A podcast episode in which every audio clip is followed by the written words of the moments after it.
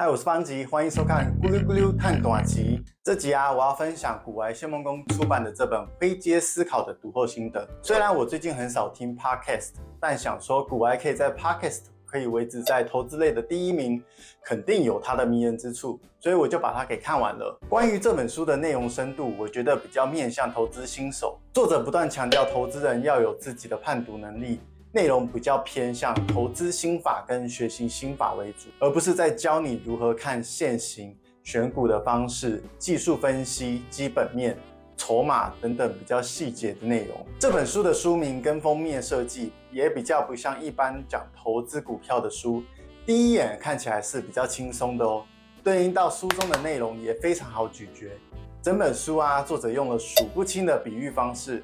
来描述投资和人生的道理，所以如果你常看到一些投资的书很难阅读下去的话，我觉得这本书读起来相对来说轻松许多。至于这本书为什么叫灰阶思考呢？因为作者认为啊，股票知识、人生的道理乃至成功的定义，并不是非黑即白的。举例来说，被誉为希腊三哲的思想家柏拉图，其实是他的外号，他的本名是亚里斯多克勒斯。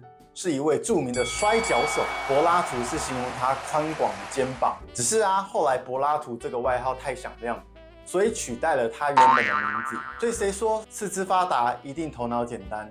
学霸也可以是摔跤手。当我们甩开迷思，保有开放弹性的思考，在股市上才能有更多的获益机会。作者在用吃牛排来比喻。难道吃牛排只能吃生牛肉或是全熟吗？买卖只有梭哈做多或者是全力放空吗？所以在面对多变的市场跟人生的时候，很多道理并不是全黑或是全白的。每一个人在股市中适合买卖的投资方式也都不一样，要找到属于自己的色阶。找到适合自己的股市获利方程式和人生。这本灰阶思考的内容主要分成三个篇章：扫雷、备粮、上阵。作者先在扫雷篇谈投资人可以建立哪些 SOP，来扫除人类天性对股票不利的反射思考，以及容易让你陷入思考误区的观念。备粮篇，作者接着讲到进场前该有的准备，养成判读、质疑、思考的能力。最后是上阵篇。作者谈到，投资人该如何面对多变的市场，必须要有科学又艺术、理性又有人性的大脑。那接下来我要分享看完这本书的感想。这本书里面呢，讲了很多内容，我自己静下来重新思考了一遍。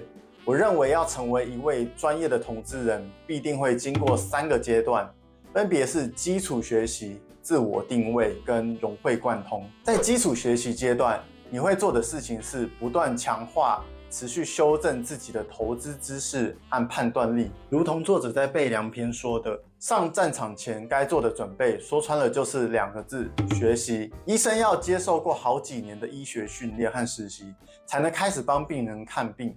而律师、法官也一样。那我们怎么能期待不受训练就能在股市中发大财呢？培养自己的投资知识和判断力很重要的一点，也是为了在这个充满神人。财经大师牛鬼蛇神的投资市场上，辨别谁是神，谁是鬼。在网络普及之前，知识和资讯的获取困难；反观现在，则是知识获取简单，资讯多元。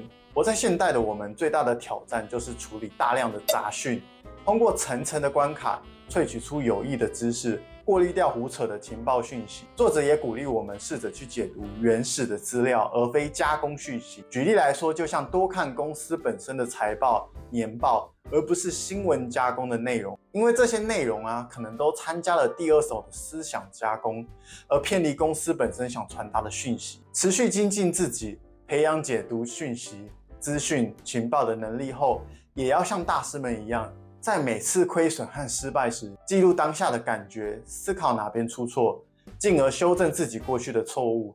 同时，在下决定买卖之前，再好好质疑自己一番，看看自己是否被什么资讯给蒙蔽了。余不疑处有疑，方是进疑。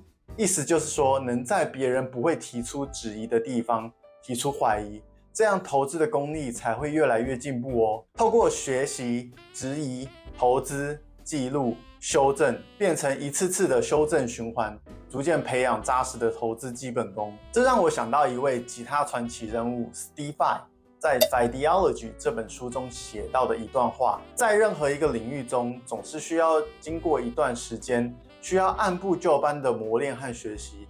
你需要很专心的花时间打好基础，但是想要有效的把你所学的东西变成真正属于自己的话，就要进化到连想都不用想，像是天生就会的一样，不用多想，就是自然而然已经知道了。要达到这个境界，就是要把学习进展到下一个层次，进入实验以后真正的了解阶段。股市投资知识，我想也是一样的道理吧。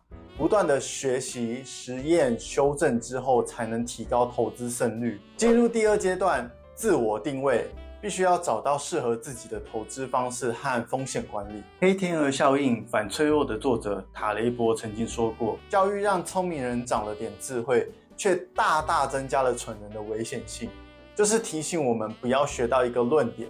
观察到一个表征，就误以为能暴赚一波。作者自诩为杂学派，喜好多方策略，期许自己不断增长智慧。尽信书不如无书，勇于进入其他的同温层，不要被自己的已知限制了自己，而是要能多角度的评估投资。每个人的成长背景都不同，财务状况不同，能承受的风险自然也不同，适合的投资方式也不同。投资策略是量身打造。当你不断学习、修正投资知识，修正自己的错误，会逐渐找到适合自己的投资公式。作者也举例，在二零二零年美股多次熔断时，有三位投资大师，他们分别的动作是：瑞达利欧买进中国股市，霍华马斯克敲进美股。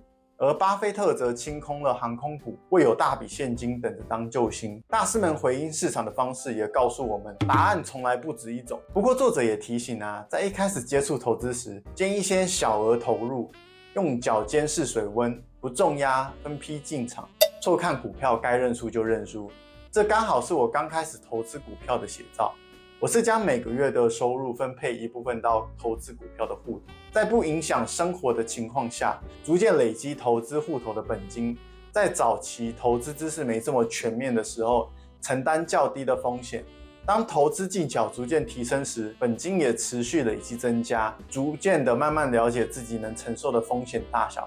找到适合自己的投资方式以及投资配置。一个评估自己能承受风险的方法是：如果你买进的股票金额碰到股市大跌或者是被套牢或损失的时候，你还能安心的睡觉，那大概这就是你能接受的范围吧。相反的啊，如果会让你睡不好觉，那你就该好好思考另一种投资方式喽。而经历基础学习、自我定位后，我认为投资人会进化到融会贯通的阶段。霍元甲曾经说过一句台词：“天下武功没有高低之分，只有习武的人才有强弱之分。”通过竞技，我们可以发现和认识一个真正的自己。其实我们真正的对手可能就是我们自己。我觉得股票投资也是，不管你是价值投资派还是成长投资派，其实是没有高低之分。只有投资绩效有强弱之分。通过投资和修正的过程，你可以更认识自己。而我们真正的对手也只有自己，因为啊，只有自己赚到多少钱才是重点，对吧？霍华·马克思说：“我们身处的投资环境太过瞬息万变，也许不应该纠结成长投资或者是价值投资。想要成功，只靠铁锤是不够的。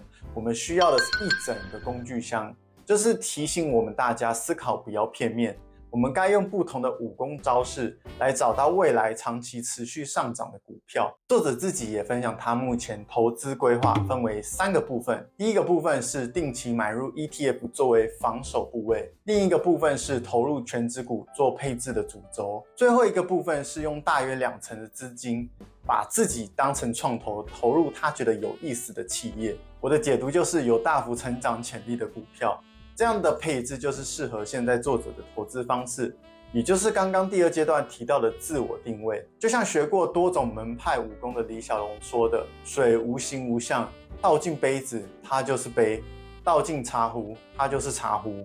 水能奔流，能缓行，能低见，亦能冲击，活得像水一样吧，朋友。知识就像水，能因应不同的情况而运用。”才有实践所学的价值。除了这集分享的内容之外，我会再出一个 short 影片，分享四个《灰阶思考》这本书中实用的投资技巧。有兴趣的话，欢迎订阅追踪我的频道。好啦，以上就是我看完《股癌谢孟恭》这本灰阶思考的想法。感谢你这么认真看完这集影片，希望对你有帮助哦。这本书啊，除了讲投资心法之外，也许对你的人生思考也有一些启发。你对这集有什么感想呢？欢迎留言告诉我。喜欢我的影片，欢迎按赞、订阅、开启小铃铛。我们下周见，拜拜。